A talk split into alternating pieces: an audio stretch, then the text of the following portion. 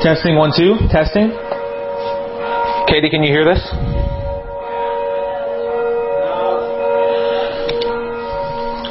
Testing. Is it plugged into the computer? Testing, one, two. Testing.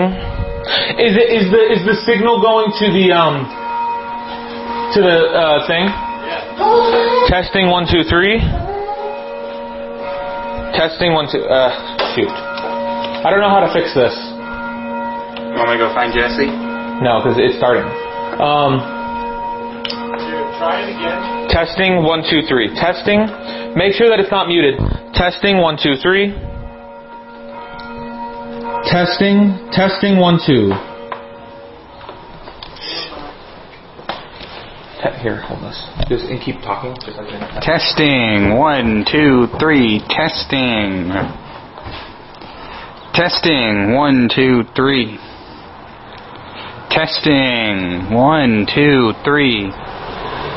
Testing, one, two, three. Testing. Testing, one, two, three. Testing. Testing, one, two, three. Testing, one, two, three. Testing. One, two, three. Testing.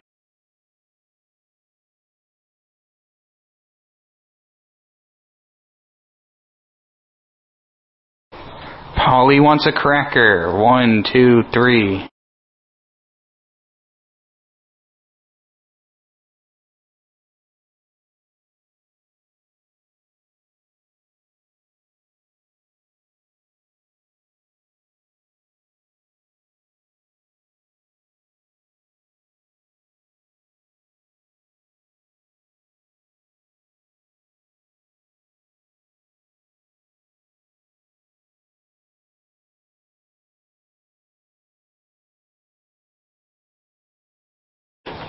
Blessed is he who comes in the name of the Lord. Hosanna in the highest. Hosanna to the Son of David. Blessed is he who comes in the name of the Lord. Hosanna in the highest.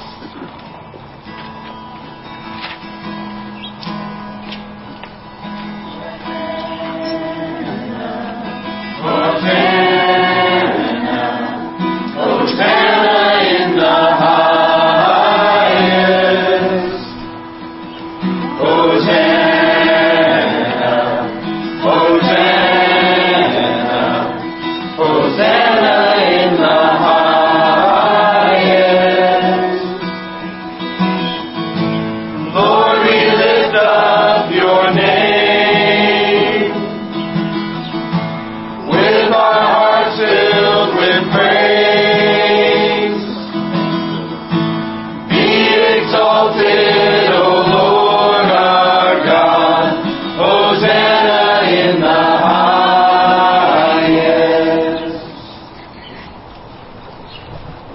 King who comes in the name of the Lord. Peace in heaven and glory in the highest. Let us pray.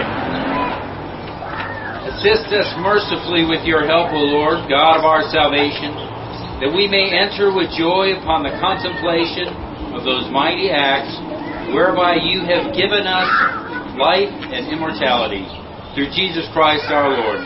Amen. Amen.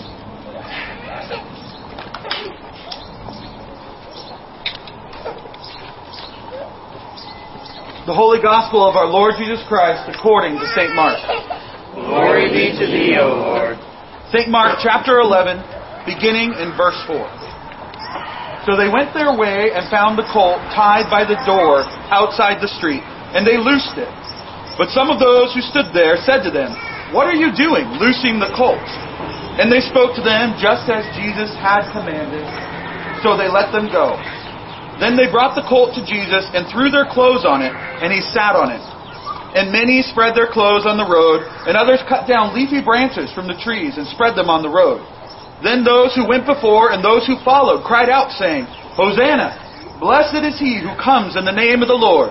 Blessed is the kingdom of our father David that comes in the name of the Lord. Hosanna in the highest." And Jesus went into Jerusalem and into the temple. The gospel of our Lord. Praise be to thee, Lord Christ. The Lord be with you.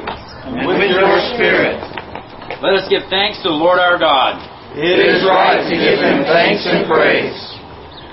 It is right to praise you, Almighty God, for the acts of love by which you have redeemed us through your Son, Jesus Christ our Lord. On this day he entered the holy city of Jerusalem in triumph, and was proclaimed as King of Kings by those who spread their garments and branches of palm along the way. Let these branches be for us signs of his victory, and grant that we who bear them in his name may ever hail him as our King, and follow him in the way that leads to eternal life, who lives and reigns in glory with you and the Holy Spirit, now and forever. Amen. Amen.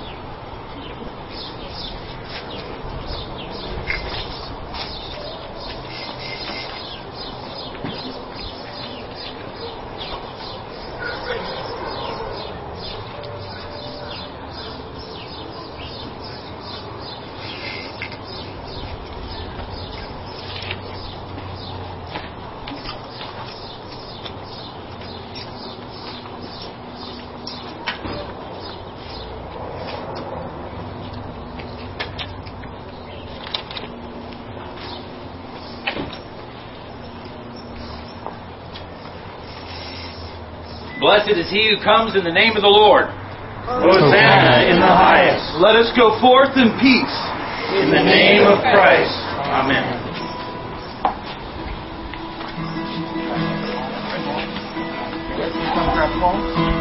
Come and grab your palm.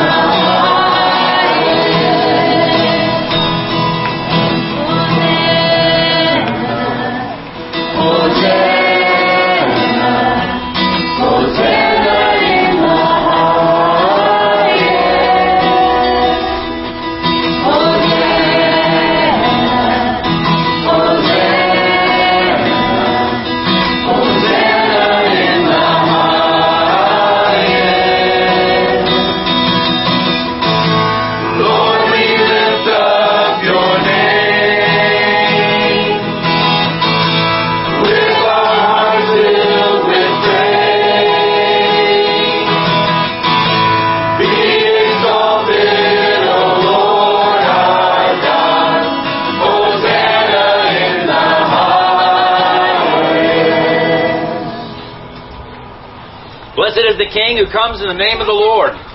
Peace in heaven and glory in the highest. Psalm one eighteen, beginning with verse nineteen. Open to me the gates of righteousness. I will go through them, and I will praise the Lord.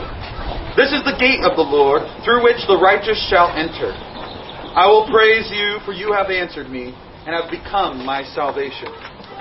The stone which the builders rejected has become the chief cornerstone. This was the Lord's doing, and it is marvelous in our eyes. This is the day that the Lord has made. We will rejoice and be glad in it. Save now, I pray, O Lord. O Lord, I pray, send now prosperity. Blessed is he who comes in the name of the Lord. We have blessed you from the house of the Lord. God is the Lord, and he has given us light. Bind the sacrifice with cords to the horns of the altar. You are my God, and I will praise you. You are my God, I will exalt you. Oh, give thanks to the Lord, for he is good, and his mercy endures forever. Let us pray. Almighty God, whose dear Son went not up to joy, but first he suffered pain, and entered not into glory before he was crucified, mercifully grant that we, walking in the way of the cross, may find it none other than the way of life and peace, through Jesus Christ our Lord. Amen. Amen.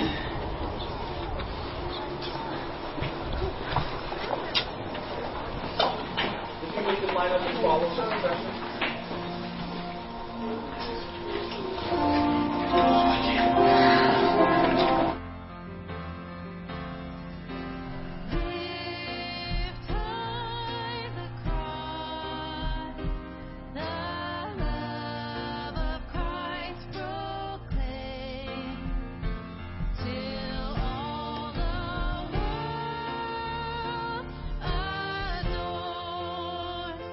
Is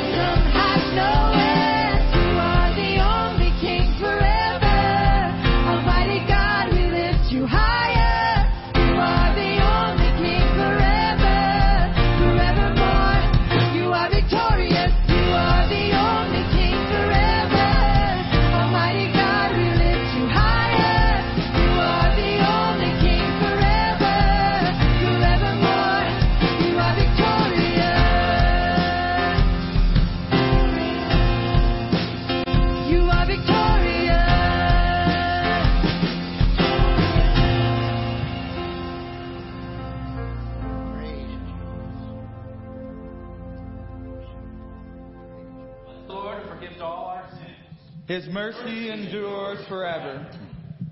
The Lord be with you. And with your spirit. Let us pray together the collect.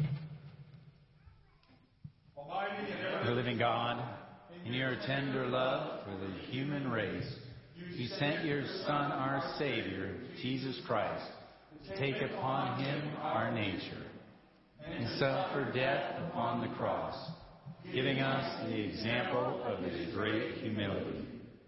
Mercifully grant that we may walk in the way of his suffering and also share in his resurrection.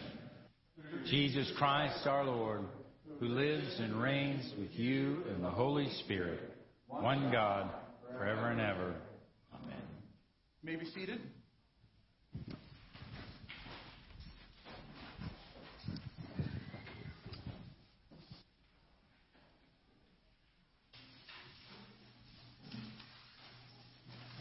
Our first reading comes from Isaiah chapter fifty, beginning in verse four.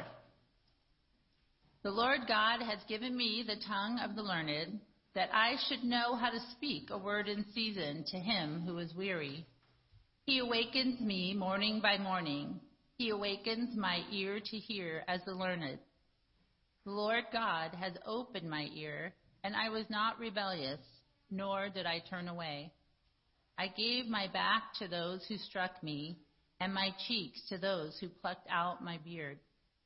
I did not hide my face from the shame and spitting. For the Lord God will help me. Therefore I will not be disgraced. Therefore I have set my face like a flint, and I know that I will not be ashamed. He is near who justifies me. Who will contend with me? Let us stand together. Who is my adversary? Let him come near me. Surely the Lord God will help me. Who is he who will condemn me? Indeed, they will all grow old like a garment. The moth will eat them up. The word of the Lord. Thanks be to God. You may stand for the reading of the psalm. This morning's psalm is Psalm twenty-two, beginning in verse one. We'll read responsively by the asterisk. My God, my God, why have you forsaken me? You are so far from my cry, from the words of my distress. Oh, my God, I cry in the daytime, but you do not answer. By night as well, but I find no rest. Yet you are the Holy One. Enthroned upon the praises of Israel. Our forefathers put their trust in you. They trusted and you delivered them. They cried out to you and were delivered. They trusted in you and were not put to shame. But as for me, I am a worm and no man. Scorned by all and despised by the people. All who see me laugh me to scorn. They curl their lips and wag their heads, saying, He trusted in the Lord. Let him deliver him. Let him rescue him if he delights in him. Yet you are he who took me out of the womb. And kept me safe upon my mother's breast. I have been entrusted to you ever since I was born. You were my God, and I was still in my mother's womb. Be not far from me, for trouble is near. And there is none to help. Glory be to the Father, and to the Son, and to the Holy Spirit. As it was in the beginning, it is now, and will be forever.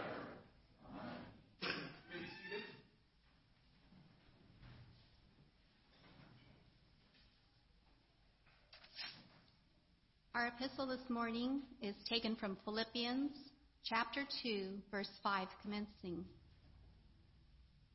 Let this mind be in you, which was also in Christ Jesus, who, being in the form of God, did not consider it robbery to be equal with God, but made himself of no reputation, taking the form of a bondservant and coming in the likeness of men.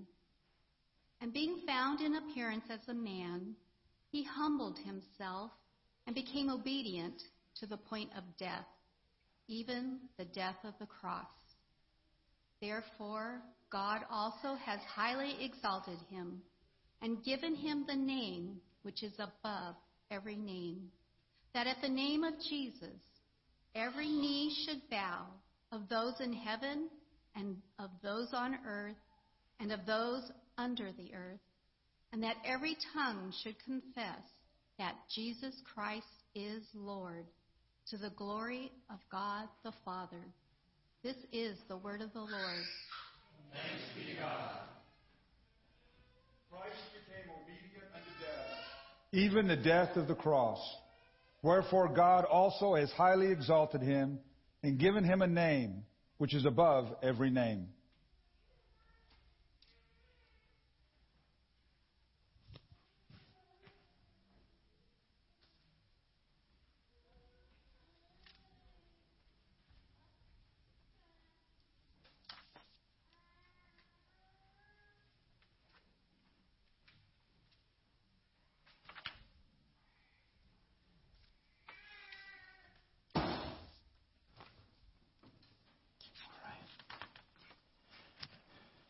The Passion of our Lord Jesus Christ according to Saint Mark. They took Jesus to the high priest and the chief priests. The elders and the scribes were assembled.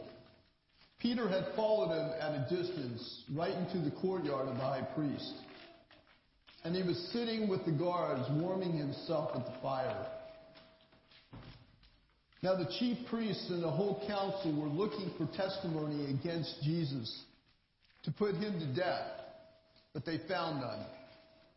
For many gave false testimony against him, and their testimony did not agree. Some stood up and gave false testimony against him, saying, "We heard him say, 'I will destroy this temple that is made with hands, and in three days I will build another, not made with hands.' But even on this point, their testimony did not agree. Then the high priest stood up before them and asked Jesus, 'Have you no answer? What is it that they testify against you?' But he was silent and did not answer. Again, the high priest asked him, 'Are you the Messiah, the Son of the Blessed One?'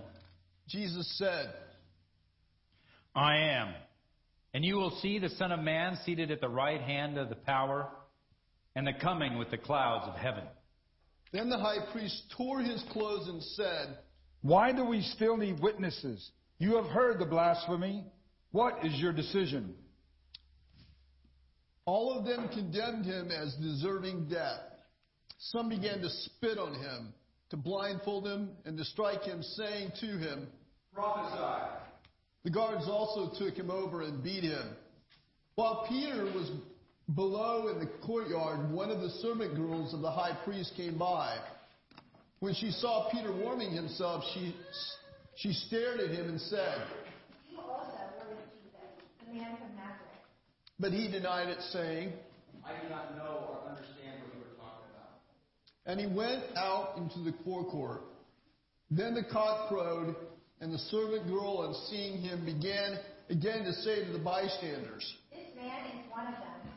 But again he denied it. Then after a little while, the bystanders again said to Peter, 'Certainly you are one of them, for you are a Galilean.'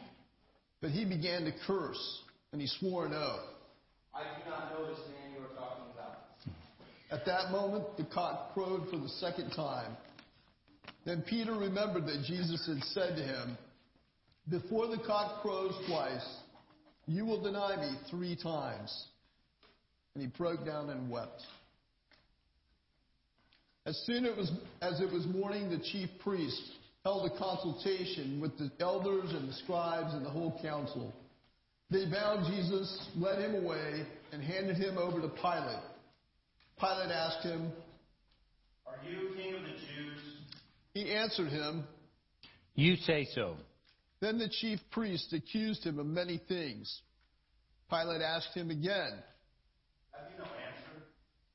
See how many charges they bring against you.' But Jesus made no further reply, so that Pilate was amazed. Now at the festival he used to release a prisoner for them, anyone for whom they asked. Now a man called Barabbas was in prison with the rebels who had committed murder during the insurrection. So the crowd came and began to ask Pilate to do for them according to his custom. Then he answered them, 'Do you want me to release to you the king of the Jews?' For he realized that it was out of jealousy that the chief priest had handed him over. But the chief priest stirred up the crowd to have him release Barabbas from them, for them instead. Pilate spoke to them again, 'Then what do you wish me to do with the man you call the king of the Jews?' They shouted back, 'Crucify him!'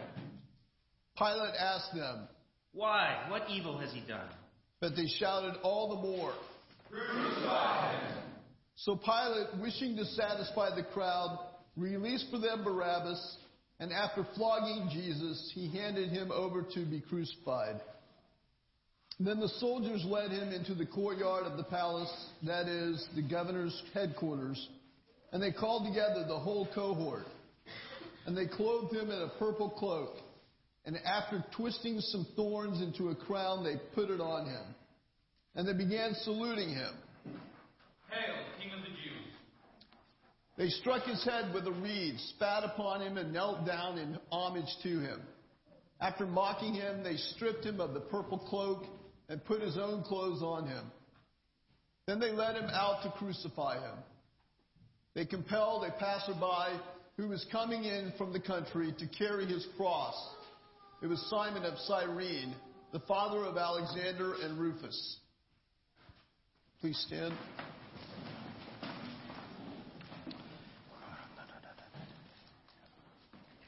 Then they brought Jesus to the place called Golgotha, which means the place of a skull, and they offered him wine mixed with myrrh. But he did not take it. And they crucified him and, and divided his clothes among them, casting lots to decide what each should take. It was nine o'clock in the morning when they crucified him. The inscription of the charge against him read, "The King of the Jews."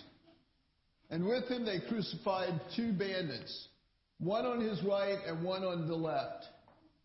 Those who passed by derided him, shaking their heads, saying, "Aha, you who would destroy the temple and build it in three days, save yourself, come down from the cross." In the same way, the chief priests, along with the scribes, were also mocking him among themselves and saying,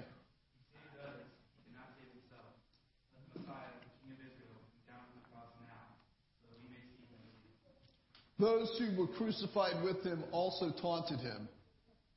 When it was noon, darkness came over the whole land until three in the afternoon.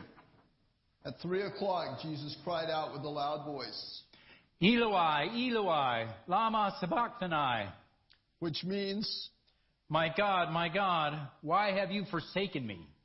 When some of the bystanders heard it, they said, "Listen, he was calling for Elijah." And someone ran, filled the sponge with sour wine, put it on a stick, and gave it to him to drink, saying, "Wait, let us see whether Elijah will come to take him down." Then Jesus gave a loud cry and breathed his last.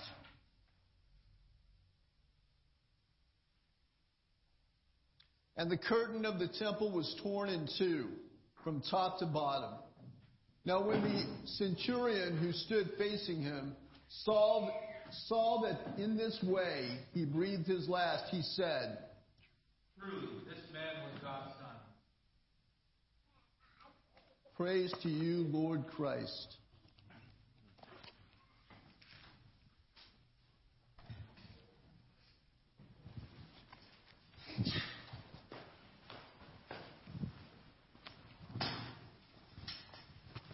You may be seated.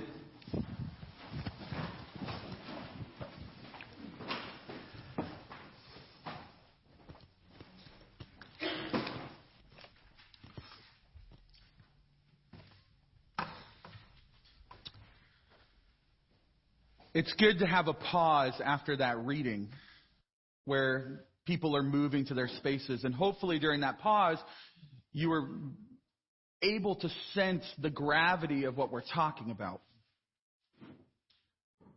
What's going on in this narration is evil beyond belief. We think sometimes, because we've heard the stories, because we've seen the beautiful cross jewelry, that the cross was this holy religious symbol from the beginning. And no, it was not. One way I've heard it described is, imagine instead of watching somebody march to the cross, maybe imagine somebody being marched to an electric chair and the horror that that contains. Now, the promise embedded within that is, if you pay attention, there's still beauty in what God did with the cross. That he actually transformed the cross into the most reproduced image, the most beautiful image in the history of the world. People have been making crosses and crucifixes with Jesus hanging on the cross. Could you imagine if somebody came up to you and they were wearing an electric chair around their neck? We can't. It's hard for us to imagine. But that's what happened through the power of what God was able to do through the story of Jesus. Now, I did ask Katie, I think she has an image that she'll put up, uh, or maybe she does not. But there's this image that I love, maybe it'll pop up in a second, that is a fourteenth century, I guess it would be fourteen hundreds, fifteenth century painter, and he paints what's called scenes of the Passion of Christ. And what's awesome about this painting is the fact that everything that happens in the story is in the painting. So you see in the top right-hand corner, uh, you see the uh, Jesus entering in triumphantly, riding the donkey. And then you see in the bottom left-hand corner, you see that he's being mocked and scourged. And you see in the middle, he's being tried by Pilate. And on the right, you see him walking the way of the cross, bearing the cross. And then you see him crucified on the hill of Golgotha. And then you see his resurrection. If you, it's hard to see from this far out, but when you zoom in, you see actually scenes of his resurrection. And the reason I love this painting so much is because we can't just focus on one part of the story. The Passion of Christ, the cross of Christ, only makes sense in the context of the whole story. And so during Holy Week, I want to give you this injunction that I heard recently. We watched two different movies uh, recently that start in almost the same way, where the narrator says, watch closely, pay attention. If you're not looking, you might miss it. And that's the injunction that I want to give to you. We literally just watched these movies in the past week, and it struck me. I was like, that's what Holy Week is about. It's about pausing in the midst of our busy life and watching closely, paying attention. There's something being communicated in this chaotic image that I just showed you that we get to walk out in our liturgical elements today and throughout the rest of this week. You don't want to miss what God is doing in this story. In fact, I think what God is doing in this story will give us the key to walking in victory and not in defeat.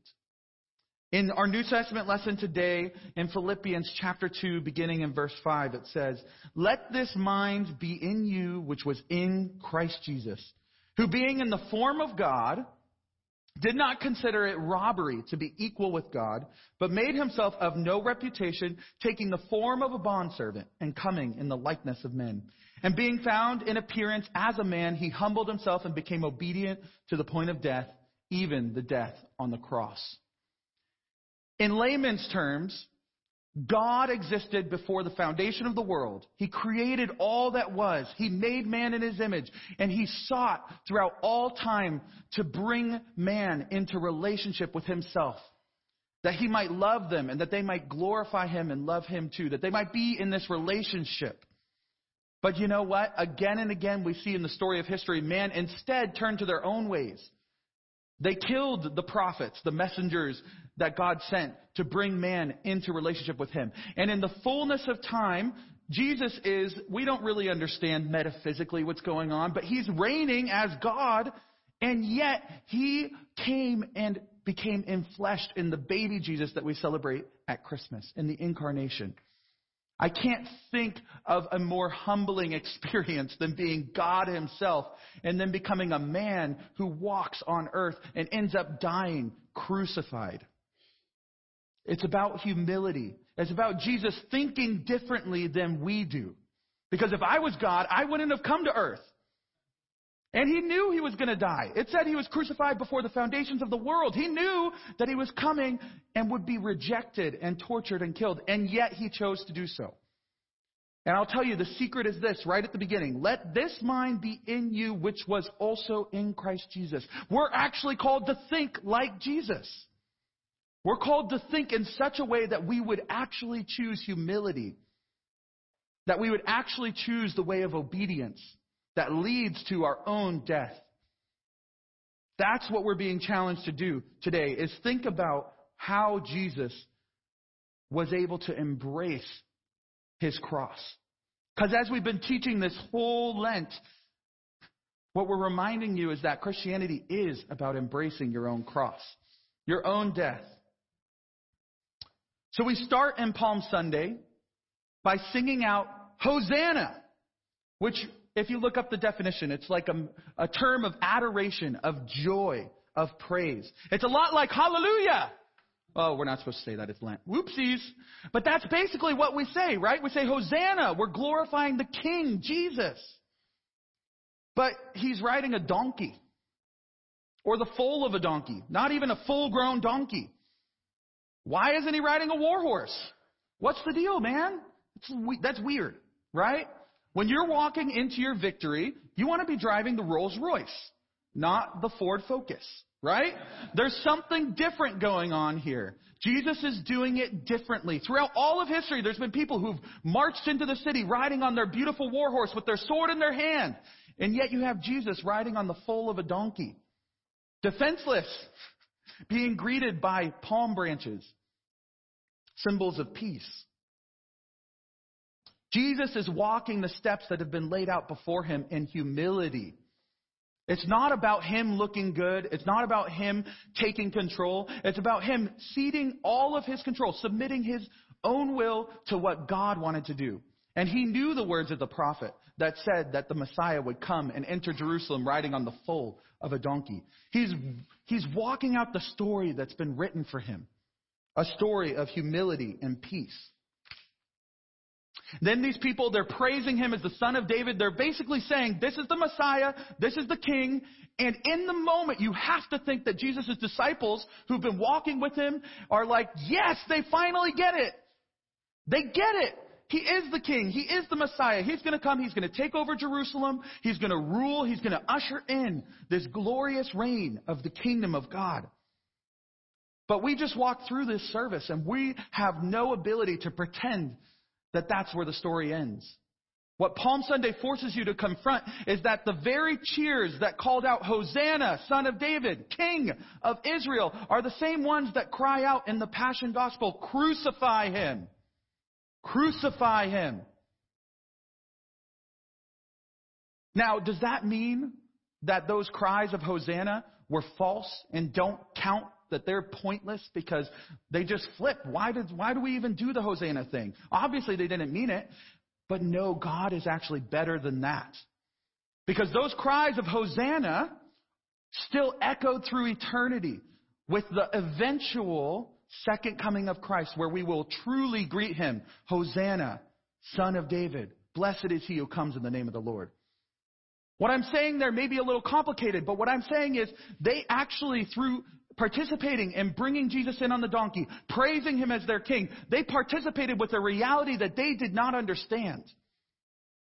They participated with something that maybe wasn't totally real in their life. It was an already but not yet. Yes, Jesus is the King. We get to participate in that too every Palm Sunday when we sing out Hosanna. But there's still the way of the cross ahead. It's like our own lives, where we declare often on Sunday, literally every Eucharist, that Christ has died, Christ is risen, and Christ will come again. We declare the victory, but we still have to walk out the cross. So the Hosanna, they declare the victory. They declare the kingship of, of Jesus. And you know what? That week he did get crowned king, just in a way that they didn't think possible, that nobody thought. So if we're supposed to think the way that Jesus thought, how do we think How do we think that Jesus thought? This is kind of a complicated sentence. Let me rewrite this. What was Jesus thinking when the crowd he loved called out, crucify him, crucify him? What was he thinking when he was standing there listening to the people he came to save say, crucify him?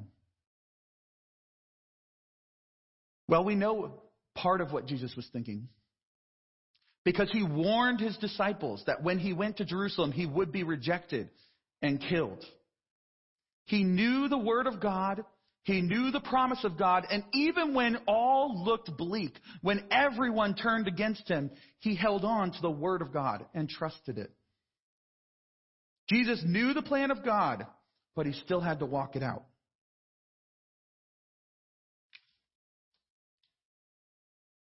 So we see first Jesus' rejection at the crowd level, the crucify him, crucify him. Let's look now a little deeper at the personal level when his best friend denied him.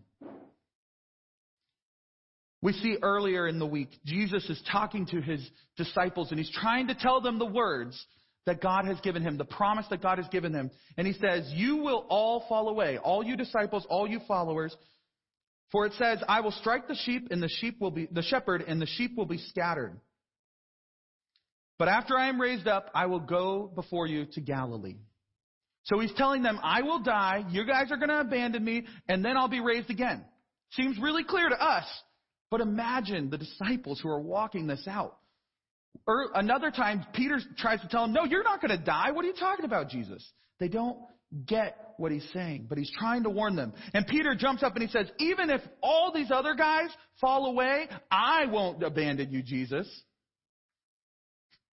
It's got to be funny. What are the other disciples thinking? Like, who is this fool? Peter's trying to say he's better than us, right? And he's like saying, even if those people fall away, I'm going to I'm going to stick with you to the end, right?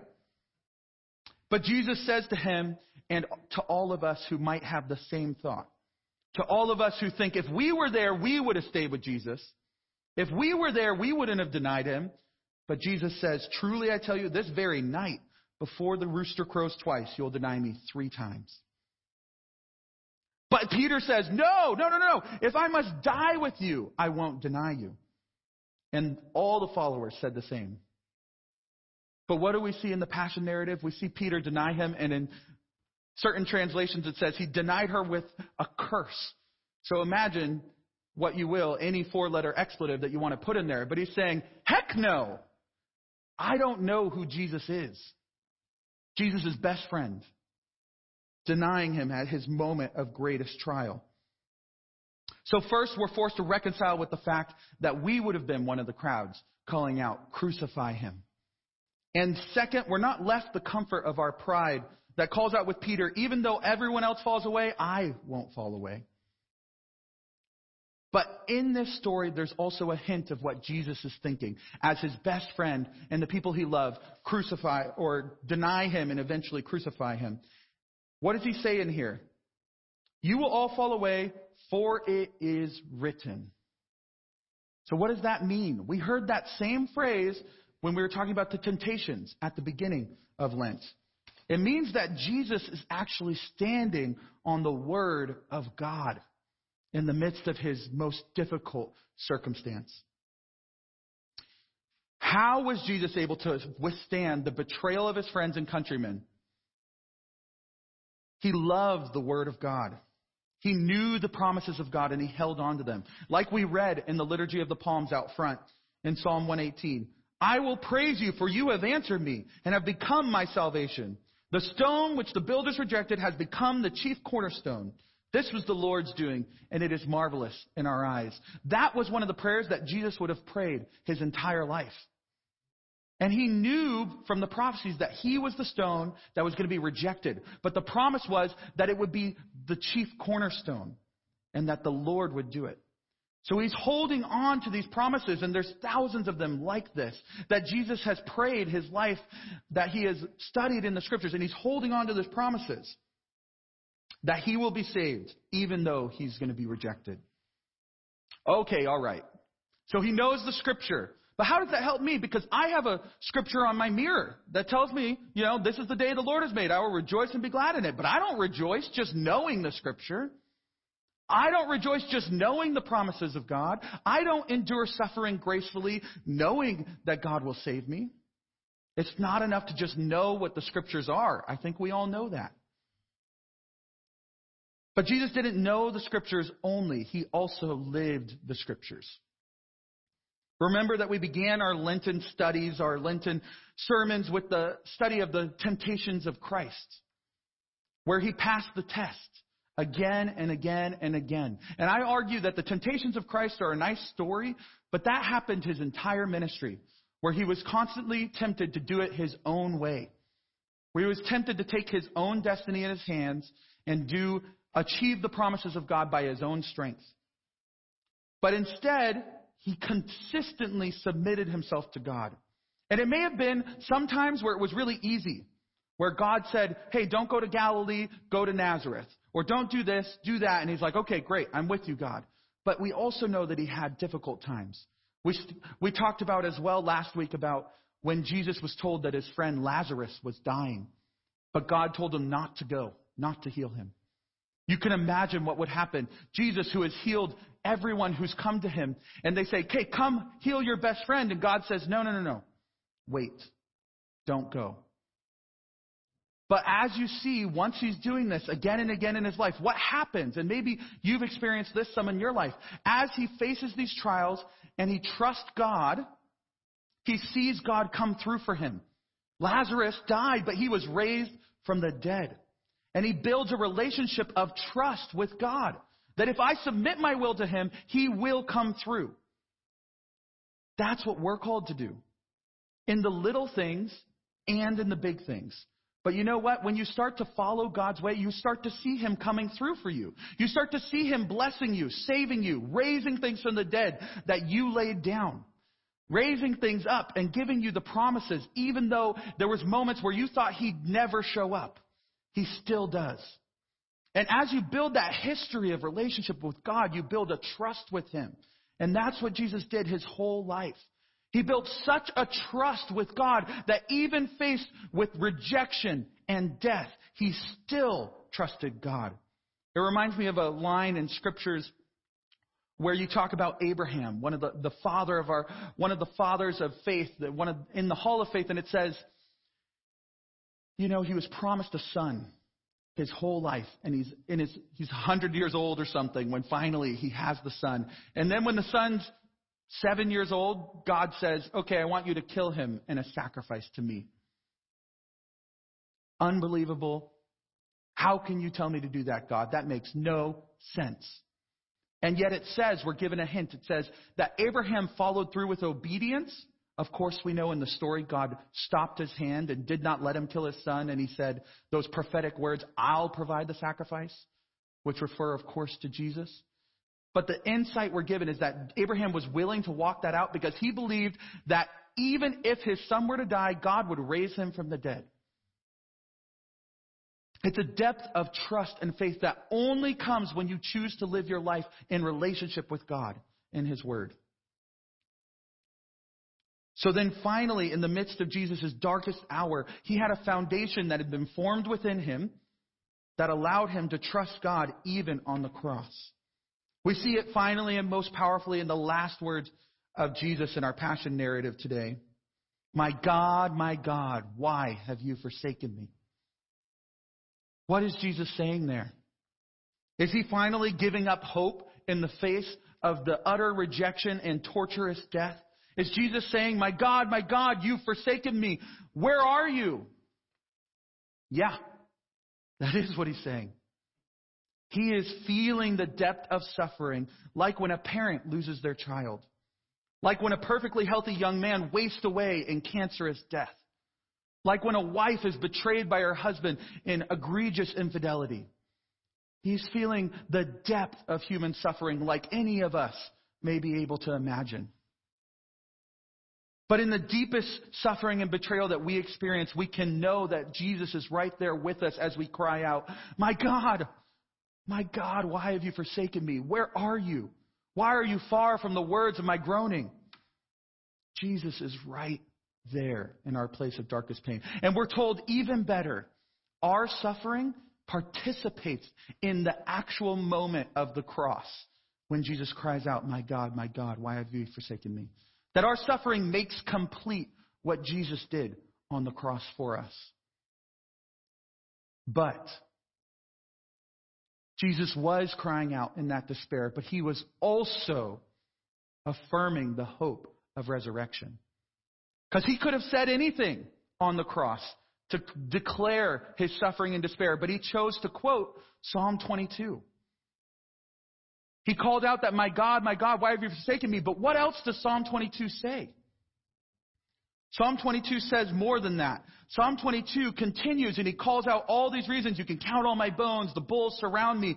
On Maundy Thursday, we'll have a wonderful reading where they strip the altar and they just, we enter the despair of the psalm. But there's more to the words of the psalm than just despair. Because then the psalmist cries, but you, O Lord, do not be far off. O you, my help, come quickly to my aid. Deliver my soul from the sword, my precious life from the power of the dog. Save me from the mouth of the lion. And this is where it all changes. It goes from, my God, my God, why have you forsaken me? Save me, where are you? And it switches and he says, you have rescued me from the horns of the wild oxen. The psalmist declares prophetically, He's, this, he hasn't been saved yet, but he declares prophetically, you have saved me. And from that point on, the psalmist declares the goodness of God. He doesn't stay in his despair. And he says, for he has not despised or abhorred the affliction of the afflicted. He has not hidden his face from him, but he has heard when he cried to him. So what is Jesus saying when he says, my God, my God, why have you forsaken me? He's expressing the deepest pain of human suffering. But he's never for a minute letting go of the hope of resurrection. It is one hundred percent endorsed by Jesus himself for you to come to a place in your life where you look up at God and you say, why have you forsaken me? Where are you, God? That is one hundred percent in line with Jesus. But don't forget the hope that is set before us, the hope of resurrection. He is with you in your suffering, but he's not going to leave you there. He will not leave you there. But instead, thinking like Jesus is allowing yourself to experience those true human emotions while holding on to hope of the promises of God. I'll say one more time that this doesn't happen because you heard a great sermon, if the sermon's great. This doesn't happen because of reading your Bible. This happens because you choose to be in relationship with God day by day. And then you build that trust in that relationship so that when you get to that point, the lowest point in your life, the most difficult points in your life, you know that he is there with you. And you know that you still have a sure and certain hope. This is the invitation for Holy Week, to enter the way of Jesus, laying our lives down and embracing our cross while holding on to the hope of our salvation. As we read earlier, Almighty God, whose most dear Son, went not up to joy, but first he suffered pain, and entered not into glory before he was crucified. Mercifully grant that we, walking in the way of the cross, may find it none other than the way of life and peace. Let us walk in the way of life and peace this Holy Week and look forward to our resurrection. Amen? Amen. Amen.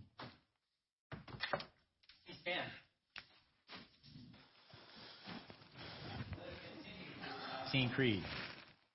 I believe in one God, the Father Almighty, maker of heaven and earth, and of all things visible and invisible, and in one Lord Jesus Christ, the only begotten Son of God, begotten of his Father before all worlds, God of God, light of light, very God of very God, begotten not made, being of one substance with the Father, by whom all things were made, who for us men and for our salvation came down from heaven, and was incarnate by the Holy Spirit and the Virgin Mary, and was made man, and was crucified also for us under Pontius Pilate. He suffered and was buried, and the third day he rose again, according to the Scriptures, and ascended into heaven, and is seated on the right hand of the Father. And he shall come again with glory, to judge the living and the dead, whose kingdom shall have no end. And I believe in the Holy Spirit, the Lord and giver of life, who proceeds from the Father, who with the Father and the Son together is worshipped and glorified, who has spoken by the prophets. And I believe in one holy Catholic and apostolic church. I acknowledge one baptism for the remission of sins, and I look for the resurrection of the dead and the life of the world to come. Amen. Let us pray for the church and for the world. Father, we pray for your Holy Catholic Church, that we all may be one. Grant that every member of the church may truly and humbly serve you, that your name may be glorified by all people. We pray for all bishops, priests, and deacons, that they may be faithful ministers of your word and sacraments. We pray for all who govern and hold authority in the nations of the world, that there may be justice and peace on the earth. Give us grace to do your will in all that we undertake, that our works may find favor in your sight. Have compassion on those who suffer from any grief or trouble, that they may be delivered from their distress. Give to the departed eternal rest. Let light perpetual shine upon them. We praise you for your saints who have entered into joy. May we also come to share in your heavenly kingdom. Heavenly Father, we ask all these things in Jesus' name. Amen. Amen. The peace of the Lord be always with you. And with your spirit. Turn and greet your neighbors with the peace of the Lord. Amen.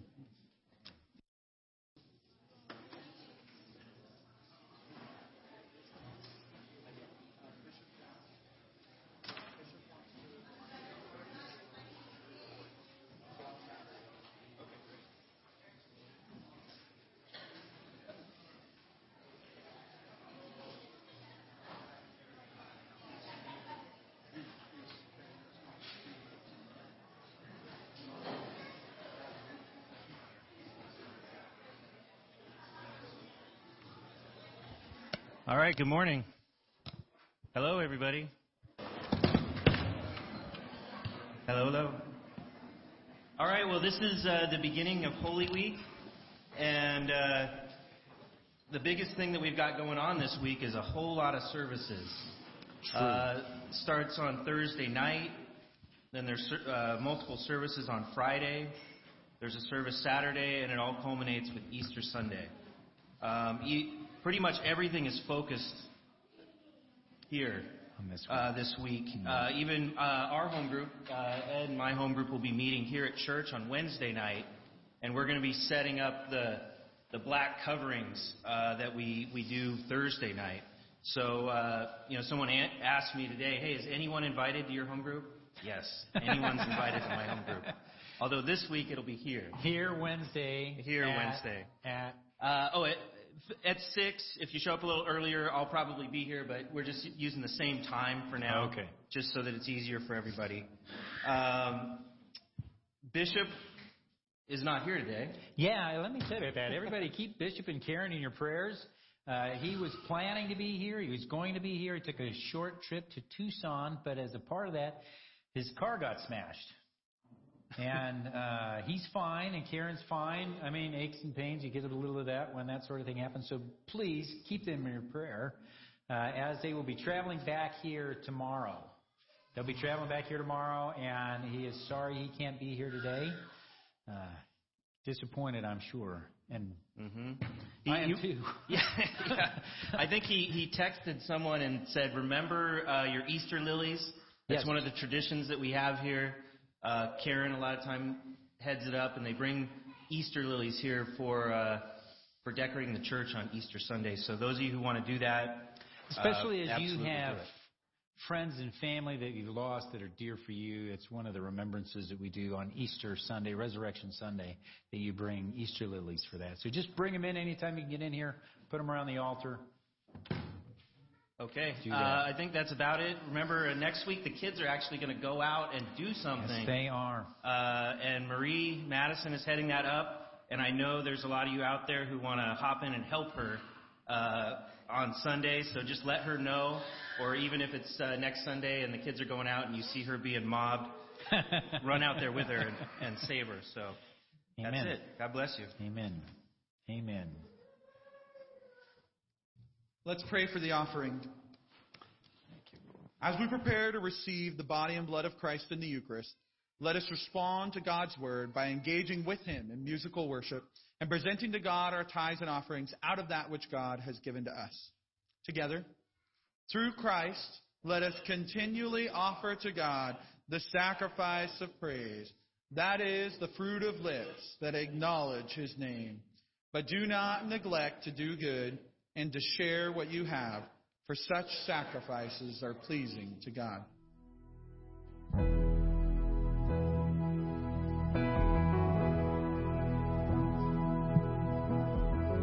I see the King of Glory coming on the clouds with fire. The whole earth shakes. The whole earth shakes. I see his love and mercy washing over all our sin. The people sing, the people sing, Hosanna.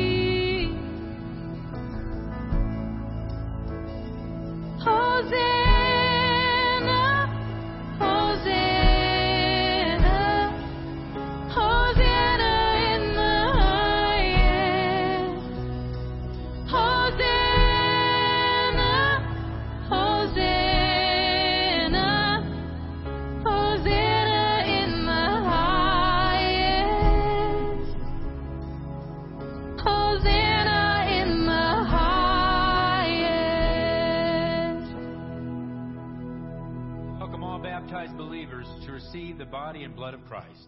This is the table of the Lord. It is made ready for those who love him and for those who want to love him more. So come, you who have much faith and you who have little, you who have been here often and you who have not been here long, you who have tried to follow and you who have failed, come. Because it is the Lord who invites you. It is his will that those who want him should meet him here. Come to the table. The Lord be with you. And with your spirit. Lift up your hearts. We lift them up to the Lord. Give thanks to the Lord our God. It is Father, all-powerful and ever-living God, we do well always and everywhere to give you thanks through Jesus Christ our Lord. He came among us as a man to lead mankind from darkness into the light of faith.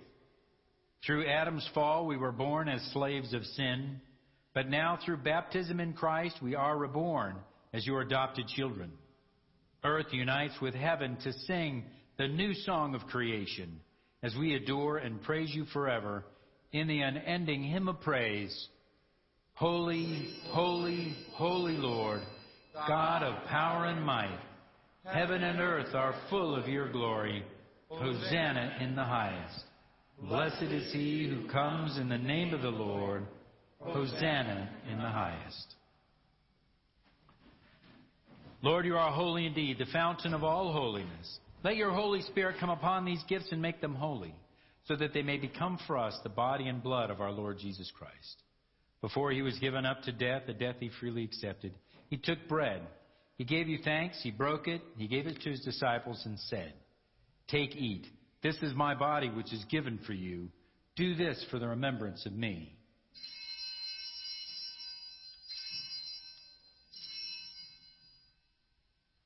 When supper was ended, he took the cup, again he gave you thanks and praise. He gave the cup to his disciples and said, Drink this, all of you. This is my blood of the new covenant, which is shed for you and for many for the forgiveness of sins.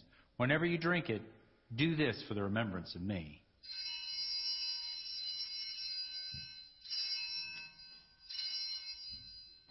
Let us proclaim the mystery of our faith. Christ has died, Christ is risen, and Christ will come again. In memory of his death and resurrection, we offer you, Father, this life-giving bread, this saving cup. We thank you for counting us worthy to stand in your presence and serve you. May all of us who share in the body and blood of Jesus be brought together in unity by the Holy Spirit. Lord, remember your church throughout the world. Make us grow in love together with our patriarch Craig, our Bishop Douglas, and all the clergy. Remember those for whom we now pray. Connie, Susan, Carl, Serena, Naomi, Rachel, Nadia, Kyle, Sonia, Maria, Sandra, Karen, Tammy, Kyla, the Paris family, Craig family, Jason, the Leitner family, Morgan, Courtney, Scott, David, the Shoup family, Gavin, the Marines and sailors of Camp Pendleton and all those who serve in our armed forces. You can add the names of the people you're praying for.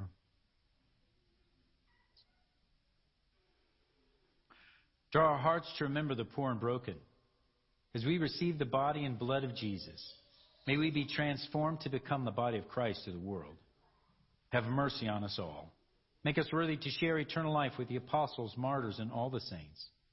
May we praise you in union with them and give you glory through your Son, Jesus Christ. By him, with him, and in him, in the unity of the Holy Spirit, all honor and glory is yours, Almighty Father, now and forever. Amen. Amen. Jesus taught us to call God our Father, and so we have the courage to pray. Our Father, who art in heaven, hallowed be thy name. Thy kingdom come, thy will be done, on earth as it is in heaven. Give us this day our daily bread, and forgive us our trespasses, as we forgive those who trespass against us. And lead us not into temptation, but deliver us from evil. For thine is the kingdom, and the power, and the glory, forever and ever. Amen. Christ, our Passover, is sacrificed for us. Therefore, let us keep the feast. Lamb of God, you take away the sin of the world. Have mercy on us. Lamb of God, you take away the sin of the world. Have mercy upon us. Lamb of God, you take away the sin of the world. Grant us thy peace. The gifts of God for the people of God, take them in remembrance that Jesus died for you, and feed on him in your hearts with thanksgiving. Blessed are those who are called to his supper. Amen. Jesus, this is your body. Jesus, this is your blood.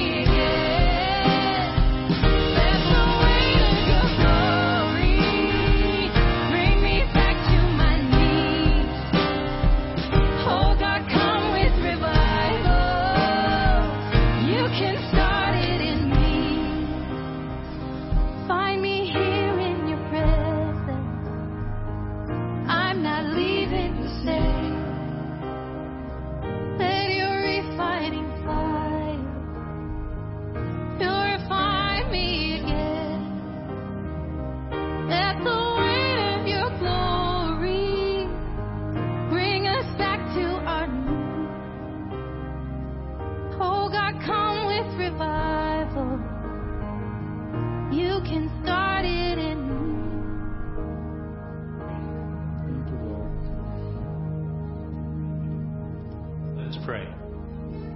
Eternal God, Heavenly Father, you have graciously accepted us as living members of your Son, our Savior, Jesus Christ, and you have fed us with spiritual food and the sacrament of his body and blood. Send us now into the world in peace, and grant us strength and courage to love and serve you with gladness and singleness of heart, through Christ our Lord. Amen. Saint Michael the Archangel, defend us in the battle. Be our protection against the wickedness and snares of the devil. May God rebuke him, we humbly pray. And do thou, O Prince of the heavenly host, by the divine power of God, cast into hell Satan and all evil spirits who roam throughout the world, seeking the ruin of souls. Amen. May the peace of God, which passeth all understanding, keep your hearts and minds in the knowledge and love of God and of his Son, Jesus Christ our Lord. And the blessing of God Almighty, the Father, the Son, and the Holy Spirit be with you and those you love and care for, now and forever. Amen.